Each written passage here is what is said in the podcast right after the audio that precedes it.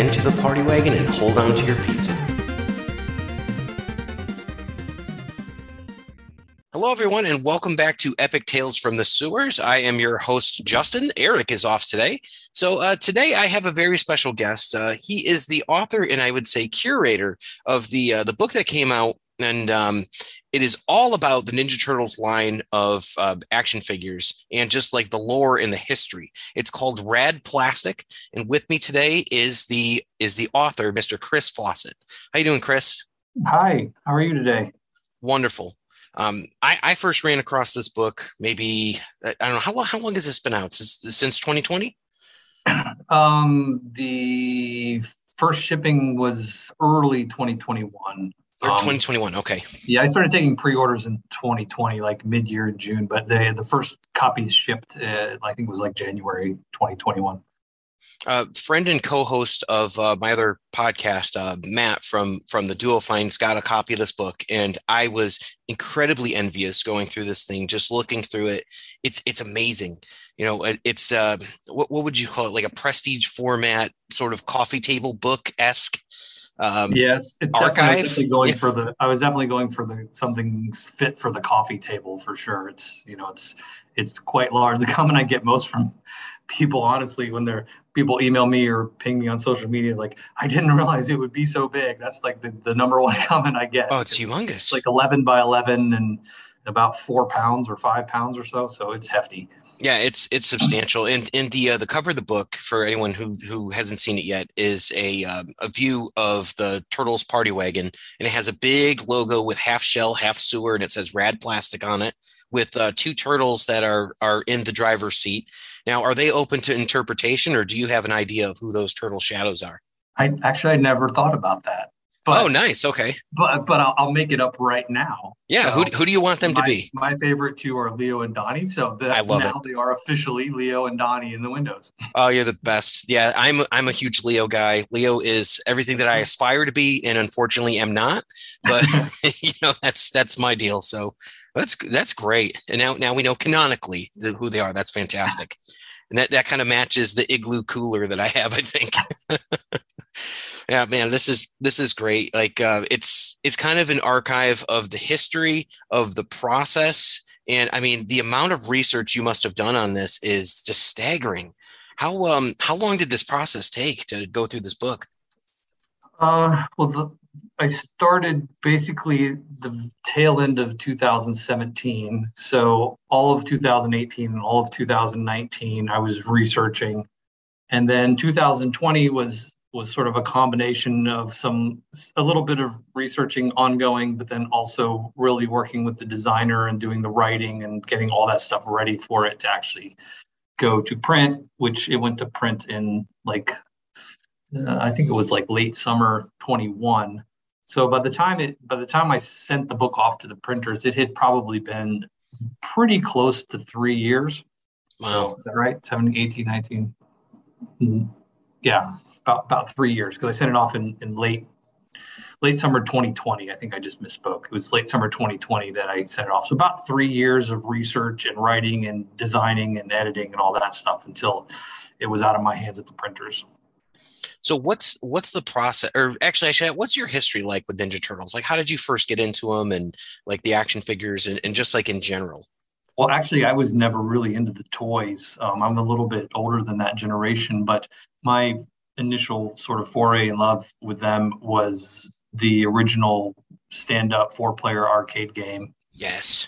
Because I played a lot of video games when I was in high school and college, and that was one that it was in the student center when I was like a freshman in college, and so I played that one a lot. So that was kind of my entry to it, and then I don't know, I was always kind of a kid at heart, and even in college when I'd come home afternoon and work on homework, I'd always turn on the afternoon cartoons on, like back in those days at like 3 o'clock in the afternoon, cartoons came on television. Oh yeah. And so I would flip those on and watch like Darkwing Duck and yes.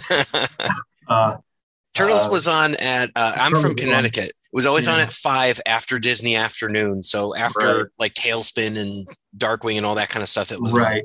So sometimes I would lapse over into that and catch a few of those here and there, but I never really, I was a bit too old to be like the having toys as a plaything. But as I got older, I started being a toy collector, mostly foray into Star Wars originally, because that was really the toys from my childhood, but then got into the Ninja Turtles toys too, as well, just because I did love the property. I was starting to find a bunch of interesting things and sort of fell in love with the toys much later than my fandom for the property in general. So you're a Star Wars guy. I'm really surprised that they never made a Star Wars version of the figures, because they had the concepts from artist Michael Dooney, and it seems like that would have been not something that would have been out of the realm of possibilities back then during Turtle Mania. Did you ever run across any ideas that they were going to actually produce those? Or This is a little bit of piecing together stories from different people and a little bit of speculation, but I'll tell you what I think happened. Was around about 1994, Lucasfilm was pitching the license out to other toy companies for Star Wars, and Playmates was one of those toy companies. And actually, we, in the research for the book, stumbled across a lot of the Playmates concept pieces for the pitch Star Wars line. And what I heard actually is that Playmates had by far the most interesting and the best pitch, and they went up to the Skywalker Ranch and literally like set up a whole room with backdrops and displays and had all these prototypes, and like they really knocked it out of the park as far as their pitch goes. And ultimately what I heard was Lucasfilm loved them and the toys, but they were worried about such a small company taking on a big property and could they keep up with the demand and all that, which, you know, looking at it from my point of view as someone that used to be in the toy industry, I was like, man, they just nailed Turtles. How could you not think that they could keep up with Star Wars? But so eventually they did not get the property. My guess, and this is the speculation part, is that those Turtle Star Wars crossover concepts were part of that pitch, that they were saying, look, here's all the Star Wars toys we can do. And oh, by the way, we can do some cross branding with Turtles and Star Wars. And when they didn't get the license for Star Wars, that whole thing fell by the wayside. So that's my speculation. I guess it could, the other way it could have happened is that they were just trying to get a license just for Star Wars Turtles at some point, maybe before that pitch meeting. And, you know, it was just the licensing fees were too much or Lucasfilm wasn't interested. I don't know. But I think the more likely story is those were somehow part of that pitch to get the Star Wars license that they did not win. And they were still with Kenner back in that time. So, you know, and it was funny, you know, it just seemed like such an obvious transfer where it's like, oh yeah, this would be perfect if it happened. And we had the Star Trek ones, which are great, but it just never kind of happened. Yeah. Playmates already had the license for Star Trek figures. So that was an easy one for them to get over the finish line from a business standpoint. That makes sense, because I remember, I think for one of my birthdays, I got a Bebop and like a Geordie LaForge, and they both had that Playmates logo, you know, right. Same birthday. I remember getting that. That's great. There's a lot of engineering that goes into this too. And I was really interested by something you said in the first part of the book about how you credit a lot of this to Barbie, and Barbie kind of led the way with like plastic and all that. Is there anything in your research, regarding like the engineering of the figures that's like you didn't realize was incredibly interesting or something like that maybe like the regular fan or appreciator wouldn't know? Well, you know, my background is a toy engineer, so there wasn't anything sort of, so maybe not that really surprised me about that, because, you know, I really knew how toys were made. But from a fan's perspective, someone that maybe doesn't know the engineering behind toys and has never done that in their job, you know, I think probably some of the most interesting stuff is just what I explained, I think, in chapter 2, is the entire process that you have to go through to get from a sketch on a paper to a toy on a store shelf. And I think probably the thing I hear sometimes is most people are surprised by it. When you tell them, like, yeah, to take a toy to market is like a 9 to 12 month process, and their brain cannot wrap around, like, how could it possibly be that long? Because it's so small. It's like, but when you look at it and you go through the steps and you go, okay, well, here's everything they have to do all along the way. You know, it's a pretty interesting, especially back in the day, it's a pretty interesting process of, it's very manual, was very manual, you know, the back before computer sculpting and even computer graphic design for packaging was a thing. You know, it was a very manual process and it took a long time, and all these steps they had to go through, and all that's laid out in chapter 2, which is what I really wanted to make sure that the casual fan sort of understood, because you know, the book is chock full of these prototypes and different stages of the process. Later on in the book, really the whole back half of the book is all about that. And if I didn't explain that up front, what all these things were, you'd just be looking at them and have no idea what part of the process this was. You know, what's interesting about a hard copy versus a sculpt versus a first shot versus whatever, you know, how are they different? Where do they fit into the process? So I really wanted to explain that to people in the first half so they could really have a better appreciation for all the things that they're going to see as we get into the back half of the book, which is split up by each individual year and showing interesting things for that year. So hopefully, it's kind of hard as someone who is deep into the technical nature of it, because it was my job for 15 years to try and write a chapter that the layman can understand. I hope I did well at that. It's kind of hard, you know, to reflect on that and look at it, because you know what you're talking about, and trying to explain it to somebody that doesn't know anything about it, sometimes you can miss the mark and over-explain or under-explain. So hopefully I've done a good enough job that once you read chapter 2, you really have a better appreciation for everything else that comes later in the book, and you're flipping pages going, oh, wow, what that definitely is. I know what part of the process that is. I know, like, oh man, that's the thing the sculptor took his knife to. That's amazing. It's like the very first one of this figure ever to come to life. And so hopefully you recognize those things like that as you go through the back half. And I mean, like in terms of like a historical aspect, there's things that you have in there like Leonardo starting out as, you know, having nunchucks or being orange, you know, like those tweaks, or like the first prelim of Rocksteady that looks way different than the last one. And you see it, you're like, holy crap, that's where this came from. And now It's such a huge part of like the turtle zeitgeist. And it's like, that came from here. And it's really interesting. Like, for people who are interested in the history of all of this and the characters, I think this book is an absolute must. You know, I'm hoping my library gets a copy actually out here, because it's just one of those things where it's like, it's so interesting if you're into this culture because of the little nuggets that you have. And I mean, like concepts like Scratch, you know, like just the concept of that, where it came from, who did it, you know, Jim Lawson did this one and Michael Dooney did this one. It's just kind of like, it hits on those notes where it's like, I'm not a huge collector of the toys anymore, but like, I still get a couple, but, you know, it's like, I know people who live and die by these things and by the accessories. And like with the aftermarket on those things, and it gets ugly. So it's just like a crazy thing, you know. And I'm wondering too if there's going to be like an aftermarket for 3D printed stuff coming up in the future when this stuff is not so available. So who knows on that? But that'll be a fun thing to speculate on. With this, there's a lot that you did with the vehicles and things like that. Do you have a particular favorite vehicle that you ran across? And it could be a conceptual design, or it could be one that is the actual vehicle.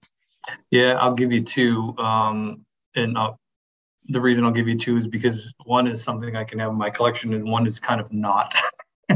But my favorite one that you'll see in the book is the soda can racer or pop can racer, which is just, it's interesting to me because it's such a crazy, insane idea. Extremely clever, and sounds like super interesting until you really think through the ramifications of the whole thing as a toy. But it was basically a racer that you would shake up a soda can, put the soda can in the back, and then you'd puncture the back. And then the idea was that the expelling of the pressurized liquid from the can would propel the vehicle forward. Sounds like amazing, right? As a kid, who wouldn't want that? But then you think as a toy maker, and you go, who am I selling this to? The kids aren't shelling out the money. The parents are. Exactly. What parent is going to want to hand over their kid something that they can puncture and spray sticky soda all over everywhere? It's like, it's a bad idea from that point of view, but like from a kid's point of view, it's the most awesome thing ever. So that thing was never made. All we have is some photos of the prototype exist, and then the sticker sheet design artwork still exists, which I have. Cool. So the original pencil, marker, and ink label design artwork for that vehicle exists, which would have been made. You'd say, well, why did they make a label art if they never got farther than a prototype? And the reason was that they would often make these prototypes up and take them to Toy Fair to pitch them to buyers from, you know, wherever, Target, Toys R Us. And so they'd want them to look really nice. So they would often do that label stuff fairly early, and literally Xerox copies on paper and cut them out and glue them onto the prototype. So yeah, I got far enough along that they were at least considering taking it to Toy Fair. I don't know if it ever made it or not. I've never seen any photos of a completed, painted, labeled, stickered prototype. The photos I have are all sort of an unpainted version, and then in the Toy Fair catalog is just an artist rendering of the toy. So I don't know if it ever got to that stage or not, but if it did, I would really that's like my one of my holy grail pieces is yeah, I can imagine. Prototype. Watch, Peter Laird has it, I bet. So yeah, he's got one of everything, it seems like. So yeah, and then the other one is the beach buggy, and the reason there is, along with the stickers art for that pop can racer, we found a whole bunch of sticker art for a bunch of the other vehicles, and I had basically a box flat of that vehicle that I'd had for a while, which is basically a box that was never put together. Likely was a printer's proof, meaning they made the box to send to Playmates to check to see if everything was right. So it was never intended to be folded up and put on a toy shelf. So I had that for a while, and then we came across this lot of this original sticker label art, and that one was in there, and it's one of the really cool ones. It's got like it has that. Toy has a flag on the back, and the art has some like alternate flags that look like pants hanging on a flagpole and blowing in the wind. Your shorts kind of thing. Like surfer shorts. And so obviously that wasn't on the toy, so it's cool to see that. So I ended up keeping that set of artwork as well. So that one kind of became, and after that I bought one of the toys just to have a loose one to sort of compare the sticker concept art to the actual labels that are on the toy. So that's another one of my favorites, I would say. I'm so glad you didn't say the sewer surfing tubes, which seem to be everywhere. It's like, I'm like, all right, it's kind of cool, but it's just like one of those things. Yeah. Vehicles are a huge part of this, and just like the creativity of everything, and from like the sewer and the Technodrome, and even like the Cheapskate and like the smaller ones, they had a great job of making things affordable for this line, which I think is just part of why it's so readily available and why so many people still have it. You know, they were shooting for that $350 price point. And I mean, what could you get today that is even comparable? You know, a regular action figure is going for $20, $24, at the minimum now. You know, it's just crazy. And I know part of it's inflation with cost of materials and stuff like that. But I mean, it's just, there's nothing like that. Star Wars figures back in the day were $6.99. It's just crazy, like how available these things are. Yeah, and Ninja Turtles was probably, I mean, this is somewhat of a guess, but I would argue it's pretty clear that it was probably the second highest selling volume toy line ever, after probably only Star Wars. Wow. I can't think of another toy line that would beat it, because even the other super popular toy lines, I mean, maybe if you go like Transformers and you consider Transformers from, the beginning till today. Yeah, because it's still going. If you look at Ninja Turtles from the beginning till today, they've been around all through these years as well. But I think it'd be pretty easy to argue that, some of the other popular lines like He-Man was only around for a couple of years. G.I. Joe was sort of in and out. And if you limit it to just the 3 3/4 style figures, those were a few years in the 80s. But Ninja Turtles, like, even the vintage line was a full 10 years worth. So if you just look at the vintage, like, you know, the Transformers from the vintage era and Star Wars from that era, 70s to 80s to mid 90s, you know, that's what I kind of consider the classic area of vintage toys is probably, you know, 77 with Star Wars through about 95 when Ninja Turtles' original line ended. You know, I got to say Ninja Turtles has to be number two in that time period. I can't see how it's not. So, and Star Wars fans will buy literally anything. So it's just, and that's not a detriment so much as like if they make, like, you know, this the guy with the ice cream maker from Empire Strikes Back, you know, and they made a figure, like, you know, because I've seen jokes of that, like someone would buy that, like 100%. And then they would release a 12-inch figure of it with real human hair and someone would buy that. It's just, that's Star Wars fandom. So I 100% agree on that. You know? Yeah. I was curious about a couple things. I know there's some, like you had mentioned, grail pieces and things like that. Like there's some really low production figures, like a Shogun Shote or the Tyrannosaurus Shredder and stuff like that. Did you uncover why some of these were just so short runs, like a Scratch or the what's his name, Firehouse? Or so that's just in a general.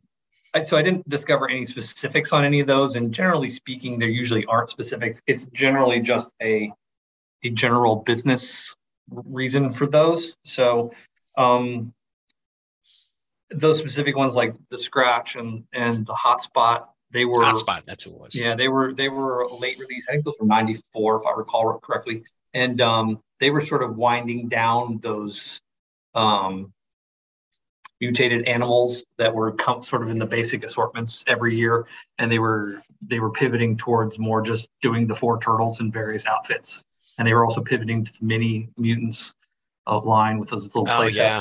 So that was the last year of those sort of like new mutated animals, you know, a cat, a dog, or whatever. After that, all you see is basically turtles and the main bad guys. You don't see new characters coming into the line. So just because that was the last year of those, for whatever reason, the Scratch was short packed. The Hotspot was short packed. I know for a fact the Hotspot was 1 to a carton because I opened a sealed carton at one point in time that had a Hotspot in it. And there was only one in there. And some of the other figures had 2 of each in there. So just the fact that the assortment was, for whatever reason, they only had 1 on there, led to those being in shorter supply. I will say that Playmates was very progressive in their SKU analysis, and that they were one of the first toy companies anyway to start looking at the sales based on the individual SKUs and not just the case assortment.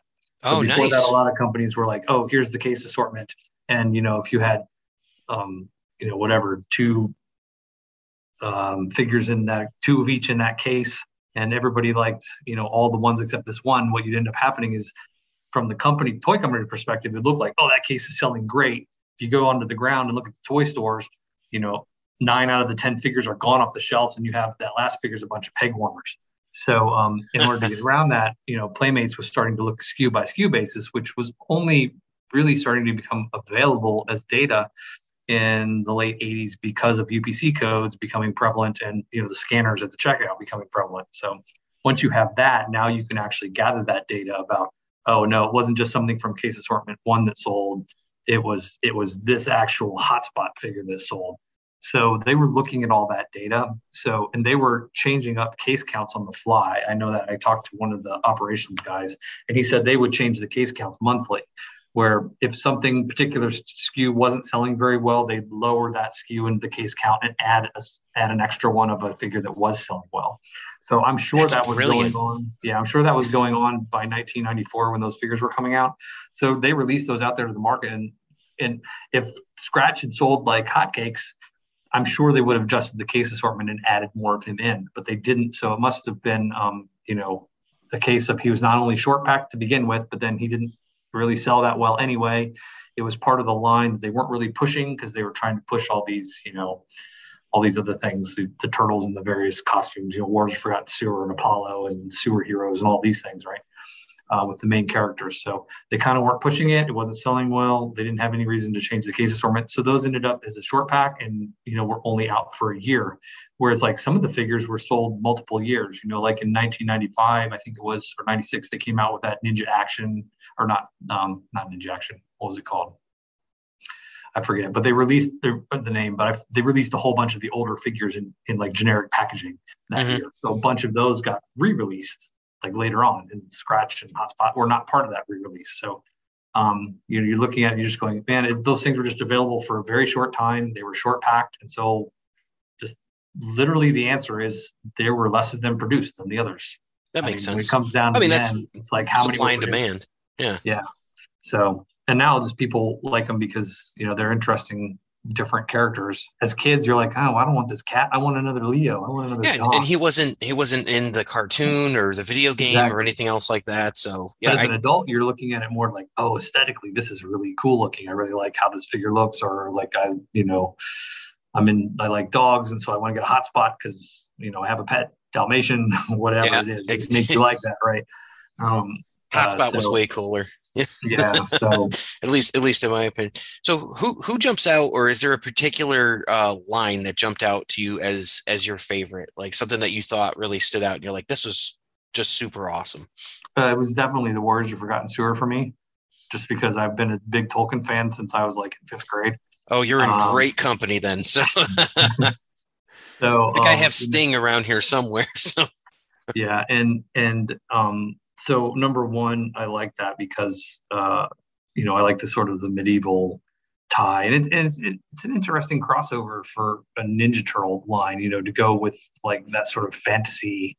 It's one thing to do like, you know, like your typical, like, oh, here's a policeman. Oh, here's a firefighter. Oh, here's, you know, whatever, some superheroes or something. It sort of makes sense with the line, but like fantasy is like way out there. So I like this kind of cool and different and really way far away from all the other sort of crossover stuff they did. But then also like the history of that line and is just amazing. The stuff I found it was going to be very, very deep line, and it seemed like one that just didn't succeed very well. And so it never went forward, but you know, in the book you'll find several incarnations of the story in the comic book, including one complete mock-up sketches of the comic book that's slightly different from what was produced.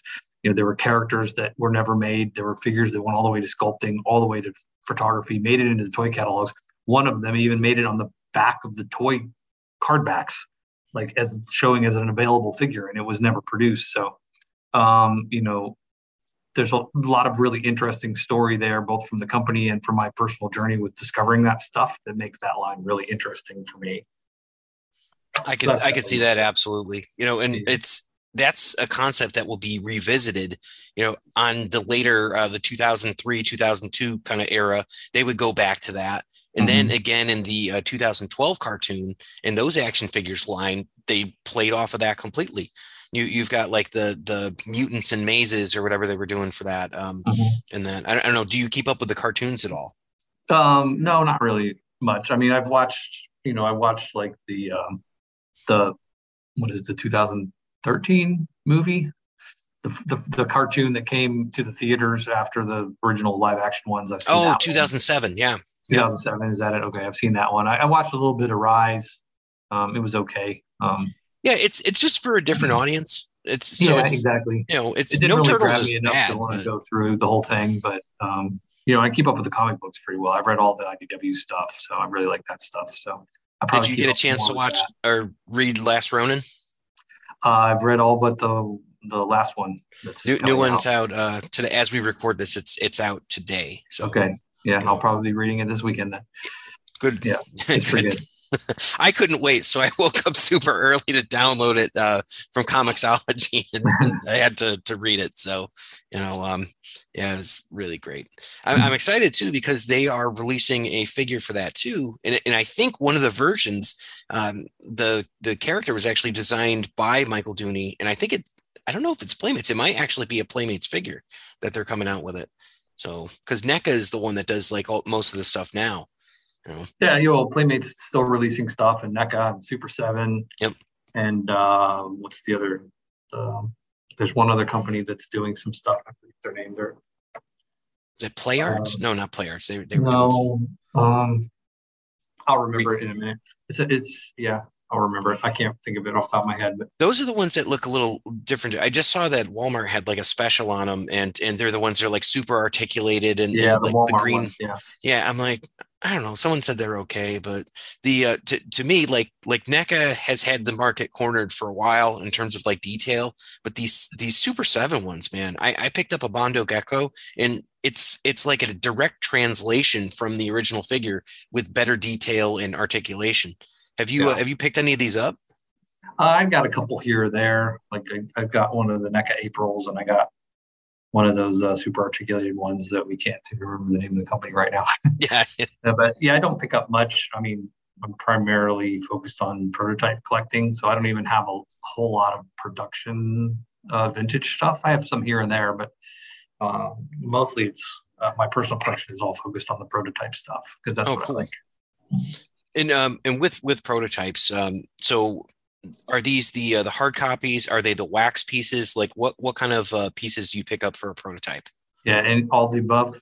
Oh, all of them. Okay, so it could be like missing an arm and copies, first shots, artwork, packaging design stuff, packaging art, anything and everything that is part of the artistic process. I'll call it because that's what really. I like appreciating the artistry behind these things. So the closer I can get to the artist, it's sort of a higher level of interest for me. So, some of my favorite things are obviously the original sculpts, and the original artwork I've got are some of the best. Because that's like, it's the thing the artist actually put their tool to, put their paintbrush, their sculpting knife, right? It's like, it's the thing that they actually created from nothing, a blank page or a blob of wax, right? That's the original. And, the hard copy is one step away from that. It's a copy of that. But, it's not a copy of a copy of a copy of a copy, which is what the final production toy is. So the further back towards the original artist I can get, the more sort of excited I get about a piece. So that's kind of my collecting ethos, I would say. Was there anyone that surprised you that you actually got to them? Like, you're like, oh, I can't believe I actually got this person on the phone for your research. Like, there were definitely a couple that were really hard to get a hold of. There were some that, I found out through other people I talked to. It's like, oh yeah, that person, they're really super private and they don't like to talk to anybody. A couple of the sculptors actually were like that. And the only way I got to them was through their coworkers from back then that they were friendly with. So I got to be friends with one of the sculptors or one of the people at the sculpting studio, and I'd be like, man, I'm really trying to get a hold of this guy. He's like, oh yeah, I remember him. We were good buddies. Like, give me his number. I'll call him and tell him to call you. And so I would do that, and then I would hook them back up like as friends, from friends who haven't seen each other for 25 years. And they would talk, and then he'd be like, you should really talk to this guy. He's really great. He's nice. He's, he's not trying to scam you or anything. He just wants info for his book. And so then I would get calls or emails from people I've been trying to track down, and literally people that I had sent emails to and left voice messages with that just never returned it are now suddenly returning calls because of the friendship they had with the other guy that I did get to contact. So yeah, there were some difficult ones. Some of them were pretty easy as well. Like Michael Dooney was very easy to get a hold of. He's out there. Everybody knows how to get a hold of him. So, I was able to talk to him pretty readily. He's the best. I've got his art right up here from when I met him, signed and all that. Like, could not say enough good things about his artwork, and just a really nice guy. But, if you're listening, Michael, you want to be on the show. Yeah. But yeah, there were some sculptors and some of the Mirage guys were tough to get a hold of them. Some of them were easy. Jim Lawson is good doing conventions and stuff. And who's the shell artworks guy? I'm drawing a blank on his name right now. Some of those guys. Steve Levine really, or yeah, Steve Levine, Jim Lawson. They're out there. You can find them. Some of them are on Facebook, or they go to conventions. Easy to get a hold of, but then other ones are like really, really hard and super private and really tough to find. So, and there are still people I have that I would love to talk to that I've never been able to even locate, let alone, I've located them, but they won't talk to me. There's some that I literally cannot located. Wow. So it's like, I don't know where this person went. There's a rumor they're in Seattle. And like, you know, I've gone so far as literally sent handwritten letters to addresses I think might be them. I mean, when I can't get an email through or phone calls, you know, messages don't do anything, I'll handwrite a letter and drop it in the mail and hope that they, you know, might see that. And, but who knows? I could be sending emails to somebody with the same name. That's completely not. Yeah, exactly. Right. They're like, no, that's not me. Yeah. Yeah. Do you think would that lead to a sequel for the book, or would you do like a revision, like a 2.0 or like a director's cut or something along those lines if you're able to add to the content? I probably have enough content now to do a sequel already. I don't know if I can do 400 pages worth, but I think I could easily do a 200 page second issue. So I'm kicking that around in my head. So, I mean, there's been quite a bit of things we've found new since the first book was published that I couldn't get in there, and there were things in the first book that I didn't have room for. Mm-hmm. So I probably have 100 pages worth of stuff that just couldn't fit in the first volume. So I could get a lot of that stuff in, and you know, some of the newer stuff I've found. So yeah, there might be someday. So I would say it's more likely than not at this point. But more like, yeah, I like that. I'm not committing anything yet. Yeah, no problem at all. I mean, I will definitely be looking out for a Kickstarter or anything on that. What about any plans to do anything like a film documentary or anything like that? Because I know there is already existing like the Toys That Made Us on Netflix and stuff like that. But when you look at the different quality of the research and the stuff, that's so rudimentary compared to what I found in the first couple pages even of your book. So for like the people that are like really into that, you know, any chance of like a documentary? Well, there's a guy that hit me up at this convention I was at that's doing this documentary, and interviewed me for that. And I know he's interviewed some other people. So I don't remember what the title of that documentary was, but you know, I'm hoping that continues forward and comes out. He released a trailer a little while back. Maybe if I can find that, I'll send you the info. Oh, cool. You can make it, add a little tag in your, you know, after our interview saying, here's the info that we couldn't remember while we were talking live. But yeah, I could probably find that guy's name. He's doing a documentary. So I don't have any plans to do anything like that. I'm not a filmmaker. So gotcha. The second book would be amazing. So do you think you will go hardcover again, or like another giant prestige format? I think it would be the same size. I would do it. Even if it was less pages, I think I would do it the exact same. So you could, you know, put them side by side and on your bookshelf. I love it. And the cool thing too is that you actually send a sticker with a signature on it, so you can put that inside your book. And I thought that was so innovative. Like, I love that idea. So it's just like, okay, put it where you want in there. So now I've got a signed copy of the book. And well, that was more out of honestly, it made me sound like a cool idea, like to offer something to the customers as a sticker, but it was really out of necessity because logistics of me being able to physically sign the cover of each book, being that the distributor is not local to me. Mm-hmm. So, like, to me, to get there to physically sign them, it's almost impossible. Like, I just couldn't do it. So the only way I could offer a signature version was to create a sticker that I could ship the stickers to me, sign them all, ship those to the distributor, and say, just, you know, drop it in each book as you ship them if they've ordered that. I'm glad they did. I mean, yeah.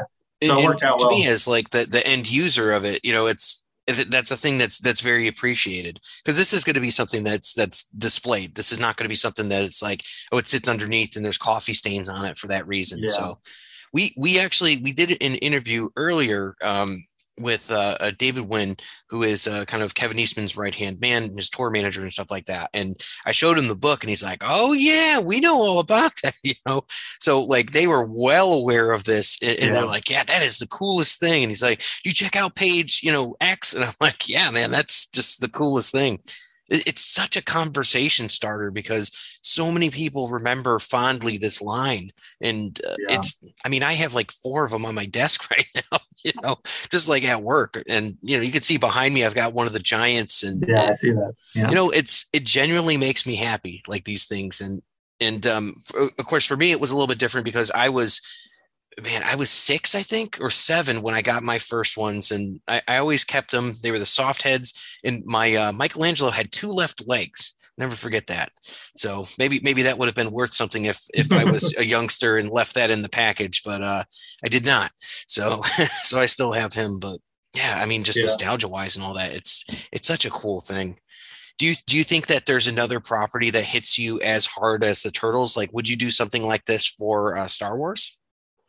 No, not that Star Wars doesn't hit me as hard as the Turtles, but 2 reasons. Number one, for Star Wars, there's been a zillion books done. Like, there's to the microscopic degree. I mean, for example, there's a guy that's writing books on Star Wars, just about the proof cards, the packaging, 1 book for each film. That's how deep down the rabbit hole Star Wars books go.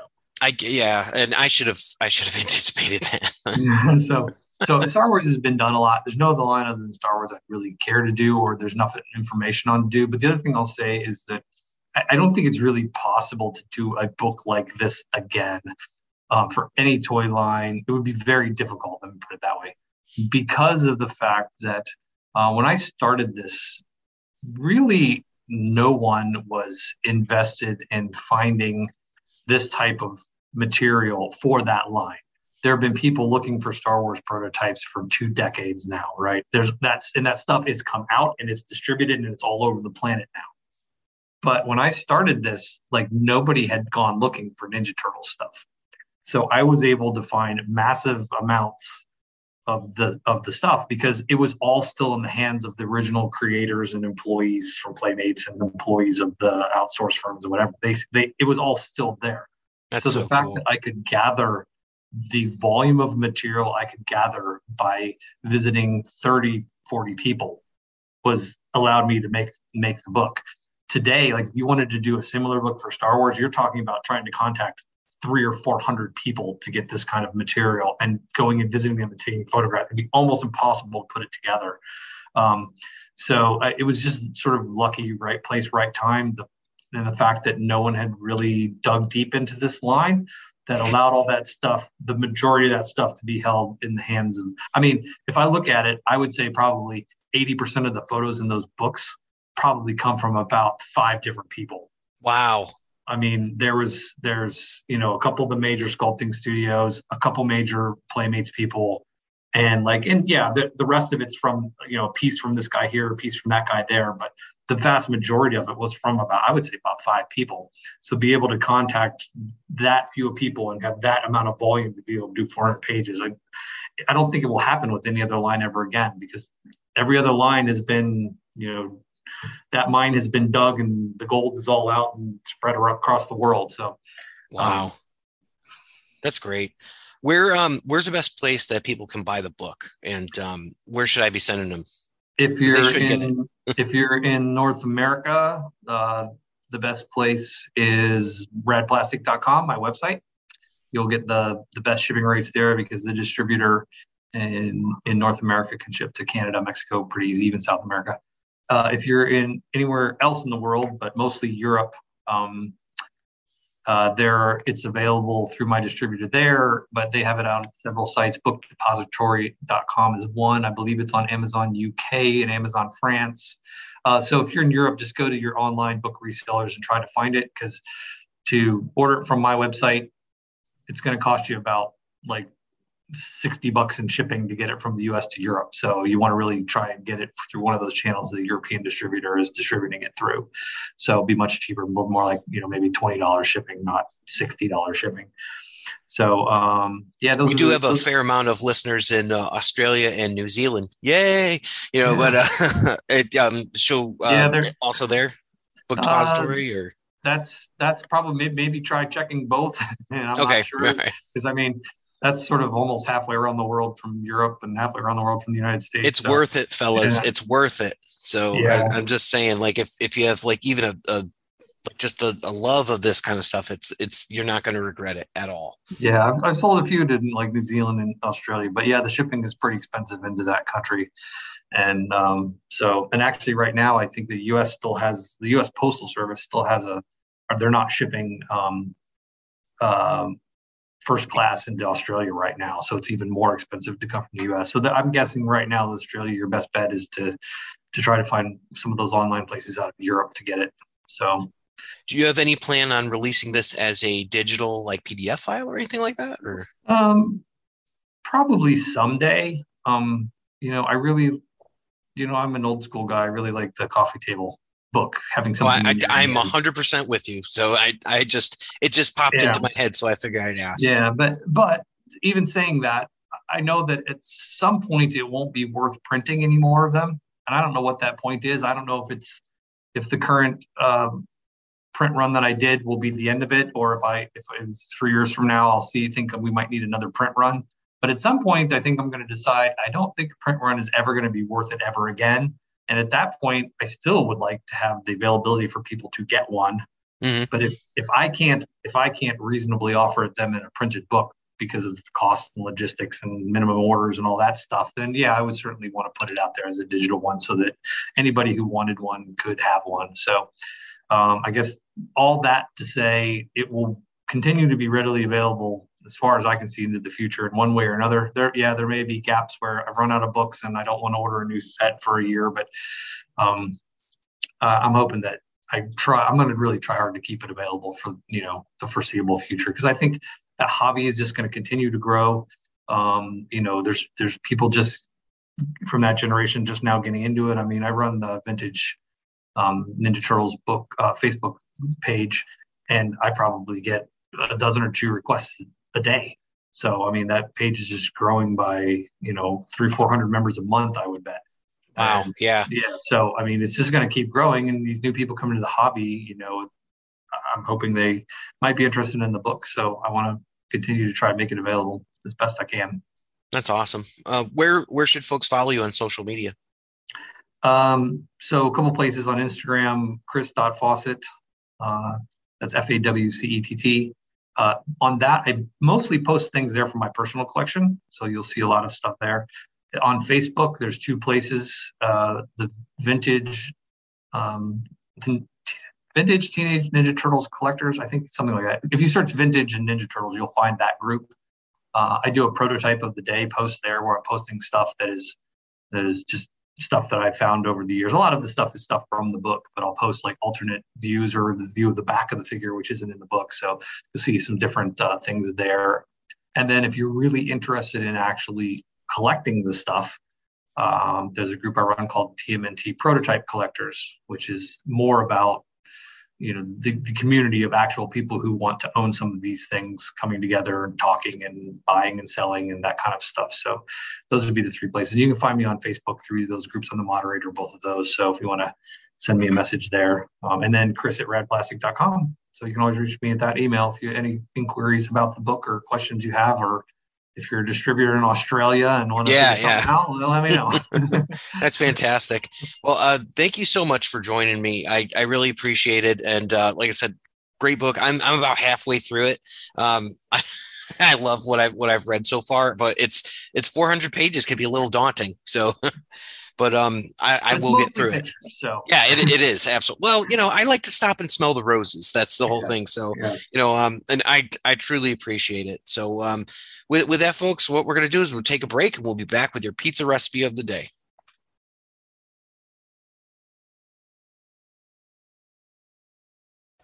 Splinter the Rat taught them each the ninja arts. Donatello, master of the staff. War! Leonardo, the katana blades. My God! Raphael, the sword. Don't throw this at home, bitch! And Michelangelo, the nunchakus. Radical! And master of the willing pizza. Hey, who had the pepperoni and ice cream? Teenage Mutant Ninja Turtles. From Playmates. Hi, this is Francois Chow. I am the Shredder from Secret of the Ooze. And it's been a pleasure for me to talk to Justin and Eric on Epic Tales from the Sewers. It's been great, guys. It's pizza time. And now, in a segment that we call Pizza Time, where we discuss any Teenage Mutant Ninja Turtle or pizza-related food, I give you Pizza Time. Hey everyone, here's today's pizza time. Today's recipe is called Chocolate Chili Pepper Pizza with Butternut Squash. Here's your ingredients list. 2 cups cubed butternut squash, 1/2-inch pieces, 1 tablespoon plus 2 tablespoons olive oil plus more for greasing, fine sea salt, freshly ground black pepper, 1 large yellow onion chopped, 3 medium garlic cloves pressed or minced, 1 to 2 chipotle chilies in adobo sauce chopped, 2 teaspoons chili powder, 1 teaspoon ground cumin, 2 tablespoons smooth natural peanut butter, handful of corn tortilla chips, 1 teaspoon dried oregano, 1 3/4 cup low sodium chicken broth, 3 ounces unsweetened dark chocolate, chopped cornmeal or flour for dusting, 1 pound pizza bowl dough, 1 pound ball pizza dough, homemade or store-bought, 3/4 cup of shredded Monterey Jack cheese, 1 to 2 tablespoons finely sliced scallions, white and light green parts only, 1/4 cup sour cream, 2 tablespoons crumbled queso fresco or mild feta cheese. Michelangelo is a big fan of chocolate fudge on pizza. Mole is traditionally a savory chocolate sauce from Mexico. Add the spiciness of chili pepper and the richness of butternut squash, and you get a new surprising hit. It's a no-brainer, bro. Instructions. To make the squash, preheat the oven to 400 degrees with racks in the center and bottom third positions. If you're using a baking stone or a steel pizza peel, place it on the bottom rack. 2.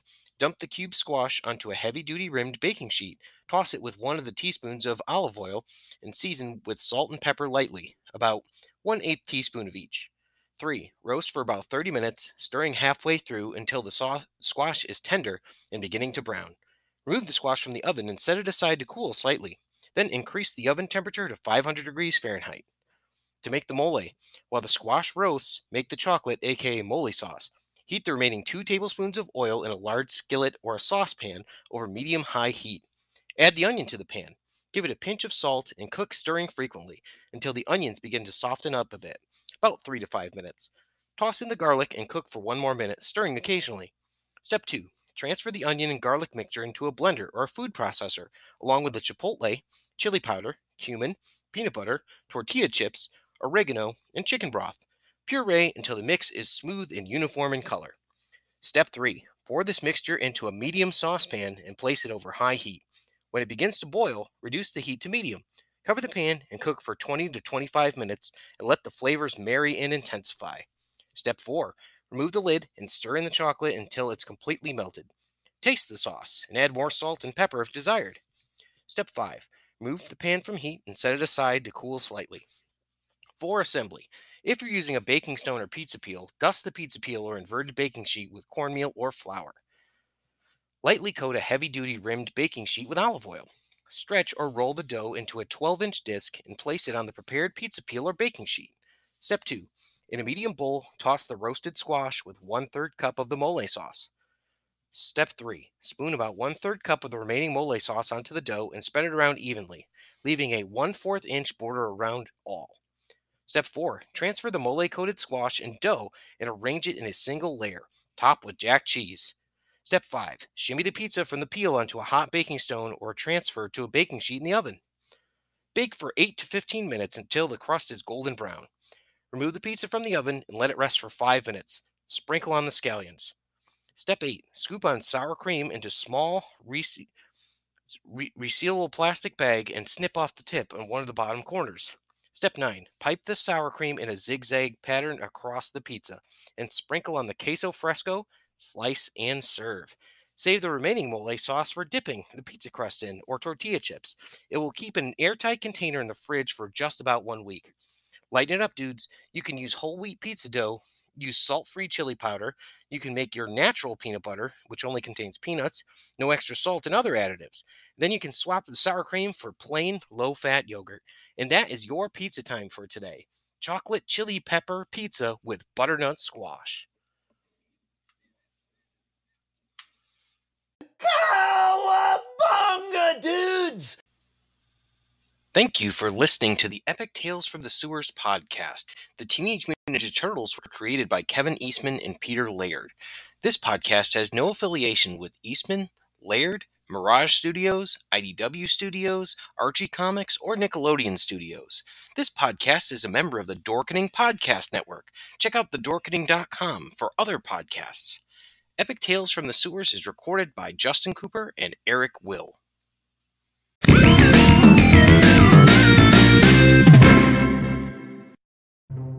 Everyone thinks because you're a zombie, you don't know good coffee. Well, they're wrong. We have very active lifestyles. It's not all wandering the countryside aimlessly or scaring passing motorists. And we all love a good cup of joe. And there's only one brew that gets my seal of approval. Deadly Grounds Coffee is my guilty pleasure. Bold, robust, delicious. It's coffee that can wake the dead. With over a dozen different roasts and flavors, Deadly Grounds can satisfy the most finicky of coffee addicts. The aroma is so intoxicating. It brings all of my neighbors out of the woodwork. Deadly Grounds Coffee. Coffee to die for and zombie approved. It's good to get a little deadly.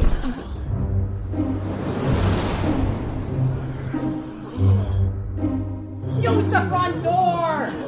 Oh, they're so disgusting. Greetings! We are the Retro Reductopus Cephala Podcast, the bi-weekly show that celebrates all the things that made growing up awesome. He's right! We wax philosophic about lots of geeky crap like old video games and movies, toys, cartoons, I don't know, help me out here. Music. Pants. Quoting video games that don't have dialogues. Shabibans. Tasty news. Unnecessarily long Japanese onomatopoeia. Butt breathers. Uncomfortable nature facts. Or how to install a samoplange. And unlike all those other podcasts, we at Retro Reductopus have an exciting rotating host schedule. Do we? We sure do. So if you didn't like the guy flapping his gums this week, like me, worry not, gentle listener. Next week we'll have a whole new host of problems. Hey. They might still suck, but they'll suck differently. And you know what's really cool? Retro Reductopus is part of the Dorkening and Inebriar podcast networks, with new episodes every Tentacle Tuesday. Which is like every other Tuesday. We named it. Anyways, you can listen to us at iTunes, Google Play, Spotify, Stitcher, or any podcast player cool enough to carry the only show that celebrates all things that make growing up awesome.